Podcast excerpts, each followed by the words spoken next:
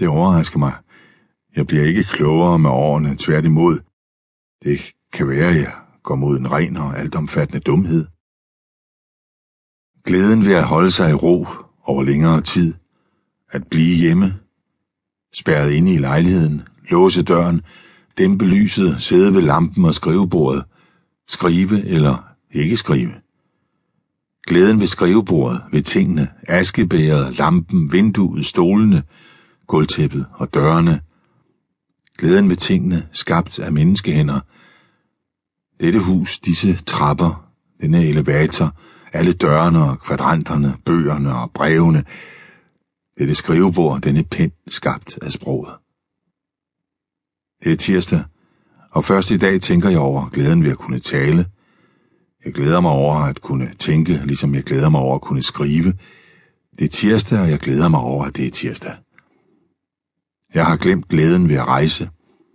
Den ophidsende glæde, det at kunne bevæge sig fra et sted til et andet, sidde i en bil og fare afsted, ubevægelig og i rasende fart.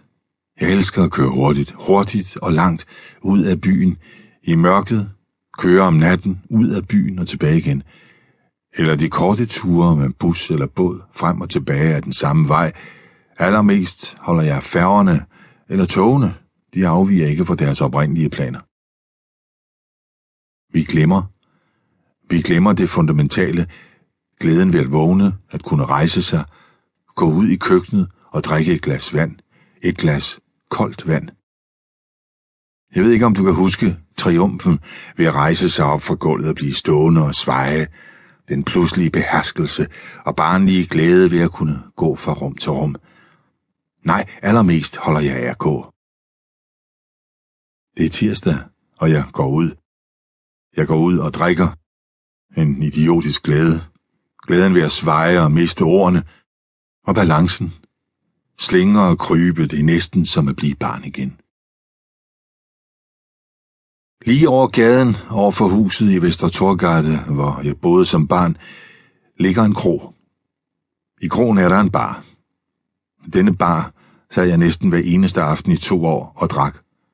Fra bordet ved vinduet kunne jeg se op mod vinduet, hvor jeg stod som barn og stirrede ned mod lysene bag ruden, hvor jeg sidder nu.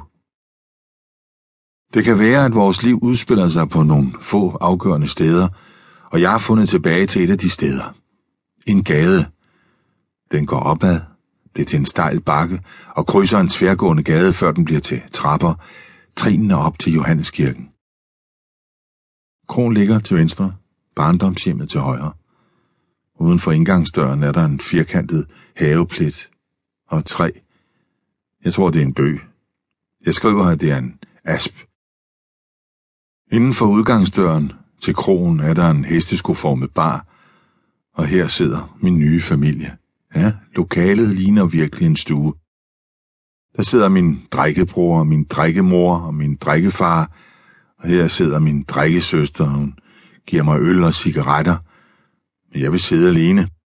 Jeg vil drikke de første øl alene med glassene og bardisken og bartenderen, lytte og se, høre de samme gamle historier, se de samme ansigter og blive en anden. Hvem er det, du gerne vil være? Hvem skal du møde? Hvor vil du ende? Hvad vil der ske? At sætte sig i barn er som at begynde en rejse. At drikke er som at rejse uden at bevæge sig fra stolen. Mørket er et sted, lyset er en vej, skrev Dylan Thomas. Jeg befinder mig i mørket, har fundet min faste plads i barn og bestiller en øl. Den første er god. Den anden er den bedste. Den tredje er bedre end den første. Den fjerde er udmærket. Den femte også. De resterende handler ikke om smag, men om at drikke. Det handler om rus. En god, langsom glemsel.